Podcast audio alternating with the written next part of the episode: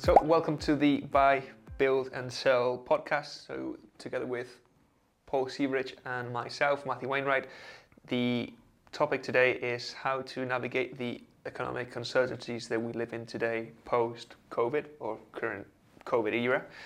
Um, Paul, what's your current take of the world today? Very briefly. Yeah, so it's a it's a pretty tough environment out there for business. Um, you know, we have a lot of businesses in the UK, um, the US, Australia. All of those places are currently affected by the world in which we live in at the moment. You know, so there is a war in Europe. Um, there is rising energy costs, which is a lot more significant in perhaps say the UK and Europe than, than maybe other parts. But it's a it's a big challenge for businesses. Um, interest rates are rising. In the UK, we've got double digit inflation, so it's pretty tough out there. And certainly what we're seeing across a lot of the businesses that we're invested in is that the cost to do business is more. You know, wages are going up, the labour market is challenging. So it's a really tough environment for, for businesses to um, work within. But that does give opportunity. Um, you know, when I built my recruitment business, 2007, 2008, 2009, the worst economic crash that we've seen, we managed to double our revenues during that time. Um, and I guess it's all about looking at what are the opportunities, how do we take advantages of those. So if you look at sort of mergers and acquisitions, for example, you know, there's still 23% of businesses around the world in Western countries that are owned by the baby boomer generation that we spoke about in the last episode that don't have an exit strategy. That has opportunities for us other business owners, people that want to get into M&A to build a business through acquisition. So that's one big opportunity at the moment. It's certainly a more of a buyer's market than, than perhaps a seller's market. Um, but also there becomes opportunities to become a bit more innovative and, and really look at your business and think, what can I do differently? What could I do to make it more efficient? How do I reach more customers? How do I um, convert more more of my sales leads? There's loads and loads of things that you can do in your business right now that you can use to take advantage of the world in which we live in. And look, whether it's a recession or completely the peak of the market, you know, there's always going to be challenges for business, which typically tend to revolve around cash flow, um, around sales and marketing, and around recruitment. So those same challenges, whether in a pretty poor economic environment or a really good one, will remain the same for um, business owners. So it's all about how how to navigate through those. Yeah, I totally agree. I think if you focus on the variables that you can control, as opposed to thinking about this macro environmental, you know, macroeconomic environment that we live in, focus on you know what you've got in front of you, what resources you've got access to, and then focus on improving from there. So, like one of the examples that we that we talk that we're talking about right now is can you outsource you know part of your financial management team to another country where the cost of labor is a bit cheaper? You can improve the profit margins inside your own you know business. You can still operate in the same way that you're currently doing it but you change some some some small things. Can you automate some of the processes that you've got through technology? So like things like crms you've got ai right now that can literally produce content for you on a daily basis pretty much for free without having you to hire you know copywriters or having to go out there and hire a, an external team.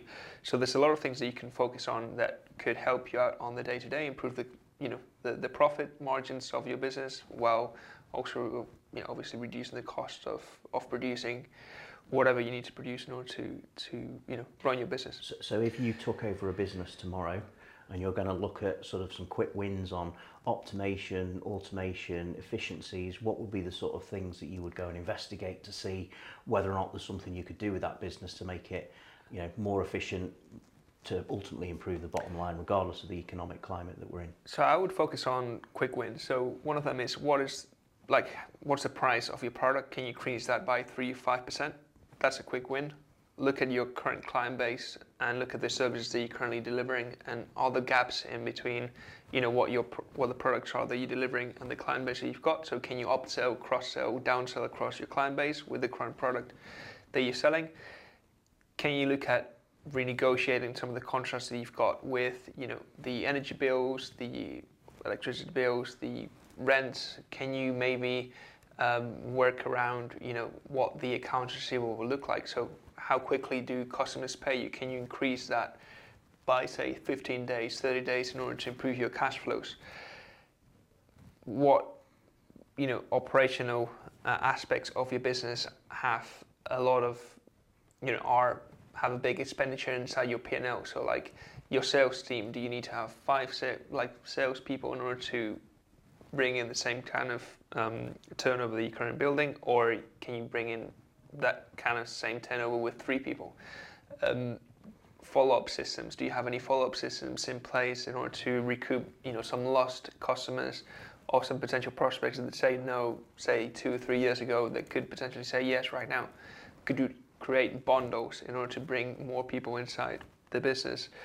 Um, yeah, one, one example um, of, of, a real example in a business that we're involved in today in the caravan and motorhome space is when we acquired a business in that space, we found a lot of manual processes. So, you know, a lot of paperwork to be filled in when we're ordering parts to be fitted into these caravans in repairs and maintenance, for example. Um, and we found that, you know, ordering of those parts, they tended to be sat in the, the warehouse for a while, um, or we'd overorder or we'd order the wrong part because of inefficiencies in the process.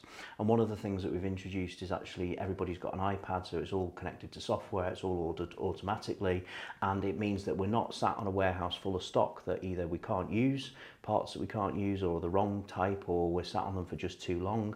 Um, so it's become a much more efficient um, process. So not only does that release cash because we're not sat on the same level of stock, um, it also improves the time frame of turning caravans around, the whole productivity piece. So just by investing a little bit in some um, technology has made a massive, massive difference to that business.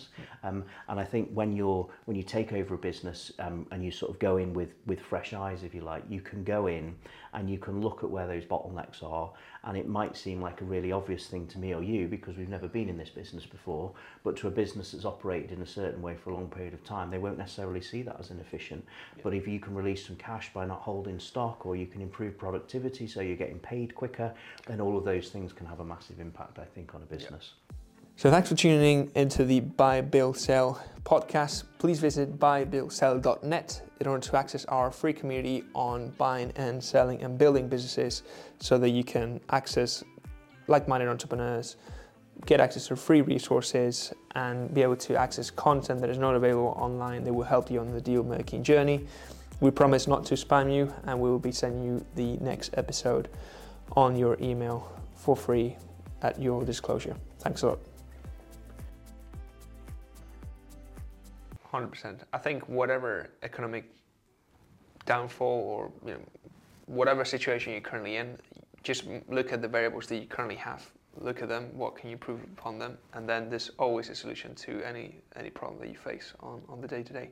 And then in terms of labour challenges right now, Paul, obviously there's difficulties in the market to you know hire the right people, doing the right thing, and so on. What would you advice or what are we doing right now in order to improve our hiring process? How, you know, what, you know, labour challenges, what would you say about that right now? So, um, aside from people's political views on Brexit and stuff like that, there is a big impact in somewhere like the UK where historically we've been able to tap into the European labour market. So one of the businesses we're involved in in the food space was historically very reliant upon um, you know, a labour force from Eastern Europe, for example. Um, and now that Brexit's happened, we can't hire workers unless they were already in the UK. We can't hire um, unskilled, um, if you like, labour, and it's become much more challenging.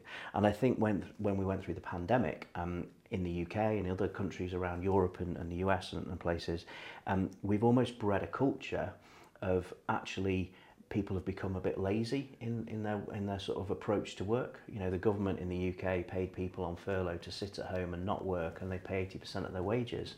So when people have spent nine months a year at home twiddling their thumbs, doing other things, or even maybe creating some sort of side hustle or their own little small business, you've got this pool of people that were previously working that are either now don't want to work because it actually they might as well sit at home and get paid um, and it's bred that type of culture. Or maybe they found something else. You know there's lots of people that have sort of almost stepped away from working in big high powered jobs in the city to go and create some sort of small business of themselves. So the actual pool of labor is is, is a lot less. So i think for, for us we've got to make sure that you know if there's you know that pie of people and it's reducing we want to get get more bigger slice of that pie. Um, you've got to be able to appeal to people. So, you know, you look at your employer brand. Why would people work for you? You know, we talk a lot about marketing and having a USP and why people should buy pro- their products and services from you and not somebody else. It's the same with employment. Um, you know, why should somebody come and work for you? You know, is it better pay and benefits? Is it more training and development? Is it flexible working? You know, there's a big conversation at the moment about people have been used to a, such a period of time of working from home and working remotely, and you know, maybe they think that that's more productive. And I found that you know if you can offer those flexible working or maybe one day a week working from home or or those sorts of things that can actually be more appealing to somebody um, than maybe getting paid a little bit more. Um, you know, if you look at that fresh produce business, for example, one of the things that I guess makes us a bit unique to our competitors is why people should come and work for us and pick the fruit and vegetables and deliver it to the supermarkets is because we provide on-site accommodation. Um, so people that come and work for us get their accommodation provided if they want it, um, whereas some of our competition don't offer that. So it's just a, that's just a really simple example yep. of. So it's about thinking about why people should come and work for you, promote those, build your employer brand. It's all about your people. You know, how do you hire more people, referral schemes, all of those sorts of things. It's a it's a whole piece of work, yep. but it's it's probably the most important thing I think. Yeah, yeah, that's one thing that that we currently do on the day to day is. David and Max, my brother, like they're working inside the business on the day to day, and one of the key things that I found through speaking to them is that on Thursdays and Fridays they want to maybe work from home because they want to go back to their hometowns, they want to be with a girlfriend after work, that kind of thing.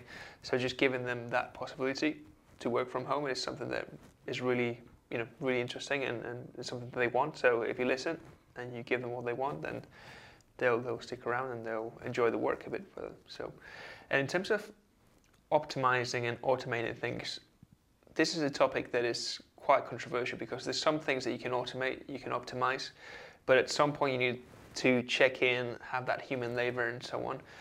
What's my thought process on this is try and optimize things that require human input or sorry, human input that is quite repetitive as a task, but don't try and automate things that would be better done with like some kind of human labor aspect to it. So like personalization, being able to check in on someone and, and do that in a personalized way.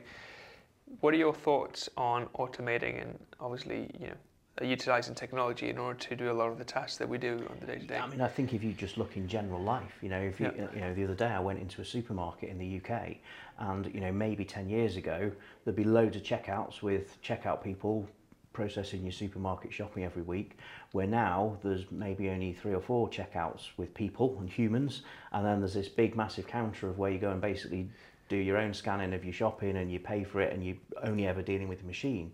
So there's an example of how the supermarkets have been able to reduce the labour. Um, now, it can be argued both ways as to whether that's more efficient. I mean, I don't know if you've ever shopped and you scan your thing and then it doesn't go through, or then you put something in the bagging area and it, it's not recognised and all of that sort of stuff. But, you know, it, you can create arguments for and against, and I've seen it done well and I've seen it done poorly. Um, you know, and it, I think I agree with you about the whole human side of things. There are definitely things that businesses do that can be automated to make them more efficient. And it's not about getting rid of people or reducing the number of people that work for you. It's about deploying those resources somewhere else. So if you can automate a, a particular process or system um, that means that maybe we don't need to hire as many people to work in that particular process, they could be deployed into something else. That could be increasing your sales team. It could be reinvesting it into marketing and all of those sorts of things. So I think everybody knows that you can go offshore and you can get cheaper labour, and you know we could outsource probably most of our head office functions in all of our businesses to the Far East, and, and, and it would probably save lots and lots of money. But you've got to ask yourself, is that the right thing to do for the business? Is that long term sustainable? And there are some businesses that do that and it works for them and you know it's positive for them but there's others where you can find you know even sometimes in the same sector where actually you see the almost opposite and reverse that it becomes bureaucratic time zones can be challenging and all of that piece so it's I guess it's trying to find the balance um, yeah I suppose is what I'm trying to say. And talking about like putting the, your resources, say you save costs and automating some of the uh, processes, and you want to improve the top line, right? So you want to improve the, the top, you know, the revenues. I know you've got the five C's going on, on how to improve the sales. Do you want to go a bit deeper into what the five C's mean to you? Yeah, so um, the first C is cash, Yep. um, and all the other four the other four C's all lead to cash. Okay. So the first thing is the crowd. This is the crowd of people, your market, people that see your product or service that you're selling. So not necessarily your actual customers that do business with you. This is the potential market of people that might want to buy your product or service. Um, you've then got um, the cost. So what do they? So this is the second C. What what what is the cost? Um, that each one of those customers is worth to you. You've then got the continuity, so how many times they keep coming back, and you've got the conversion. So what you want to do is you want to convert as much of that crowd as possible uh, into paying customers. So that's the cost bit. You then want to get them to come back and buy from you maybe more than once, depending on what your product or service is. Um, and all of those things will, will lead to, um, to cash. Now, if you can move each one of those dials by around about 5%, in most businesses it can release between 20 and 40% more cash. So, for example, um, you could look at your marketing process. You know, if you think when you buy something on Amazon, Yep. it's dead easy, couple of clicks, and it's being delivered the next day. Dead easy, dead simple. Is your sales process a marketing process as simple as Amazon, or what can you do to make it easier for customers to come buy from you? What can you do in your marketing to persuade more of them to come and buy from you, make it more compelling? Maybe there's a better follow-up system, etc. Um, in terms of cost, you know, most industries that you operate in tend to be very um, cost driven, um, so it can be very difficult to raise prices. But think about the products or services that you sell that maybe you don't sell many of, but you could actually increase the price. So, for example, we sell caravan and motorhomes. They're, they're pretty much fixed in price, whether you buy the model from us or somewhere else. Within a very small margin, the, the price you pay to us, to, to, to our competitors, are going to be there or thereabouts. But think about the other things like the maintenance plans, the warranties, all of those things that you could increase you know the cost of those by 20 or 30 pounds or dollars and that could have a massive impact on the actual cash flow that you generate within the business. I think about conversion, you know, how do you convert more people um, to buy from you? Is it um, improved sales processes? Go and look at your sales processes. You know, is it better training for your staff? How do they overcome the objections that you might get from potential customers?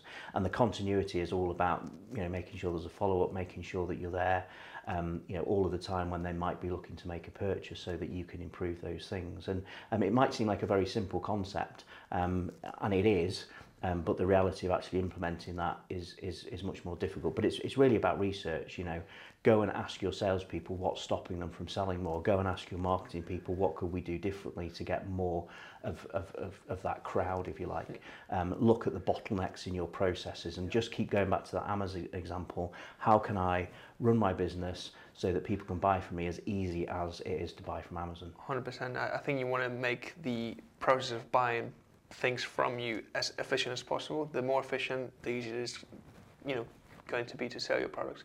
I don't even know how many times I've probably gone onto the checkout or the add to cart page. I've clicked on that. I wanted to buy the product or the service or whatever. It's been quite hard to fill in my details. I had to, you know, go into my credit card, look at the number, copy and paste that, or not even copy and paste that, but like go one by one. And by the time I'm doing that, I'm like, I'm done with this product. I don't even want to buy it. So there's a lot of potential in, in that kind of aspect. Yeah. So thanks for tuning into the Buy, Build, Sell podcast. Please visit buybuildsell.net in order to access our free community on buying and selling and building businesses so that you can access like-minded entrepreneurs, get access to free resources and be able to access content that is not available online that will help you on the deal making journey. We promise not to spam you and we will be sending you the next episode on your email for free at your disclosure. Thanks a lot. Um, what about um, sales funnels? So, you know, one of the things that we've done at Opulentia is we've, you know, we've built more efficient, automated um, uh, systems and procedures, and, and we have a, you know, a CRM and we have a sales funnel, so we can focus on sort of opportunities and prospects and stuff. How tell us a little bit about how you could use a sales funnel in a business if you don't have one today? Yeah, I think I think it comes down to it's a numbers game. It's I, I think there's two ways of selling. There's B2C and there's B2B. B2B probably requires a bit more of your personal input and your personal sales process. B2C is obviously something to do with more technology, websites, landing pages, things like that. But it comes down to understanding your numbers. So if you're targeting or if you've got a crowd of 100 people and you've got them at the top of the funnel, you will understand what steps go within that funnel in order to, in order for this person to make a, a purchasing decision or a selling decision if you're going to buy the business, right? So once you know your numbers roughly, it's a numbers game. It's literally a numbers game. So I would say if you want to build a funnel, focus on what's the cost of acquiring this business or of you know selling this product to this business owner. Understand what steps go into that process and have ways of following up with people throughout that process. So the people that start, say you start with 100 and you want to have three, four, five people.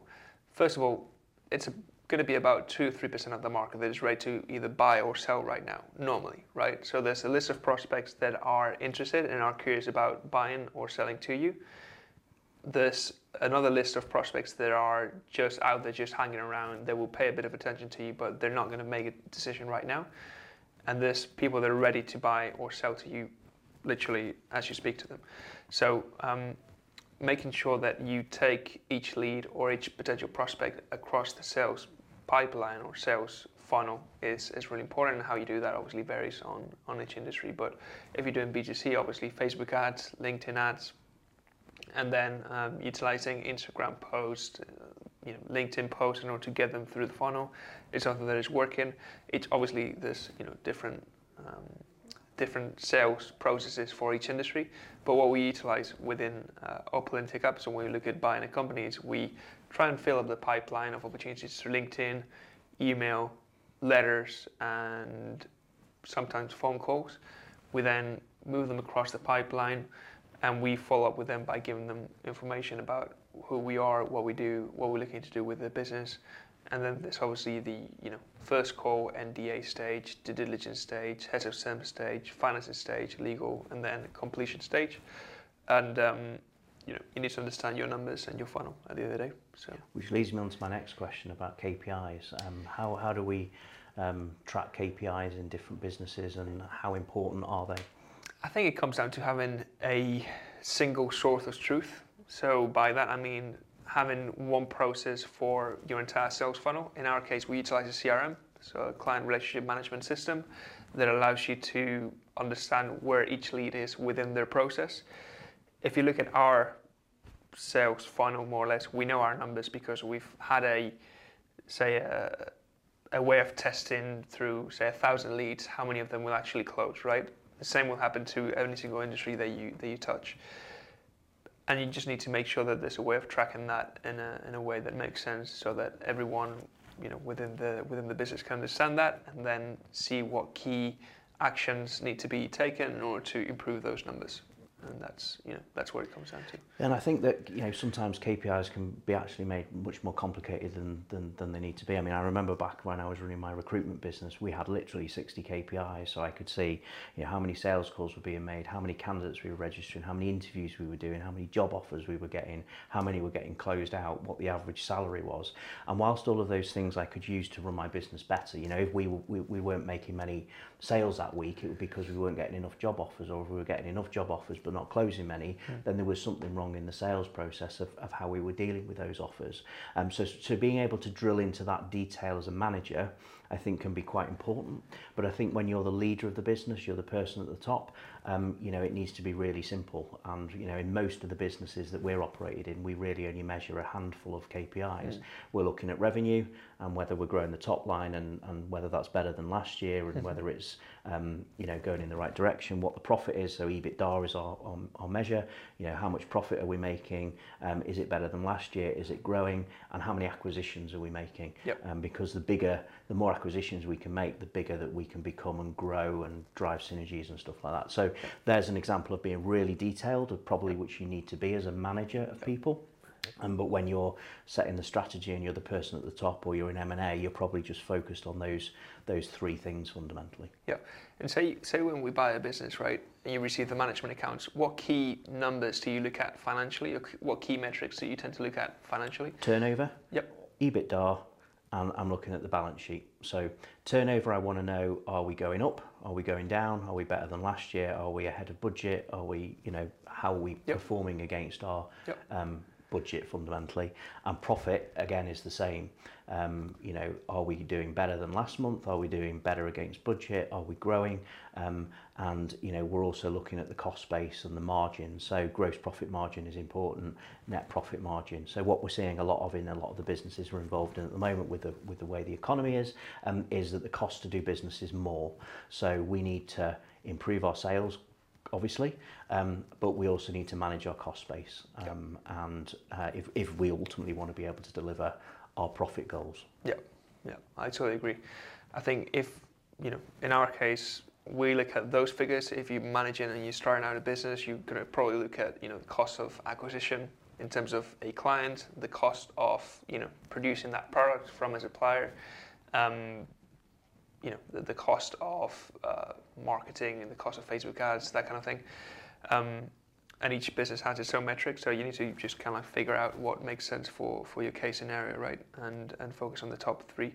I think the the key thing here is whatever you measure improves over time. Yep, so what gets measured gets delivered. Exactly. so uh, making sure that you track whatever you want to improve is, is really important. And yeah, I okay. think that's well, yeah, thanks for having that discussion. I think it is a, you know, to wrap up, I think it is a very challenging market, but it shows that, you know, if you focus on the right things, if you have a plan, um, you know, think about automation, um, think about, you know, how you can be that Amazon, how, how you can be easier to buy from, yep. um, making sure you've got the right people, and certainly having an M&A strategy, um, given that 23% of businesses around the world in, in Western countries are owned by the baby boomer generation, and it doesn't matter whether we're in, you know, facing economic headwinds or whether we're at the peak of the market. Yep. Um, that opportunity is going to exist and exist for a long time, and yep. I think that um, there are huge, huge opportunities for businesses in this uh, in this current um, current climate.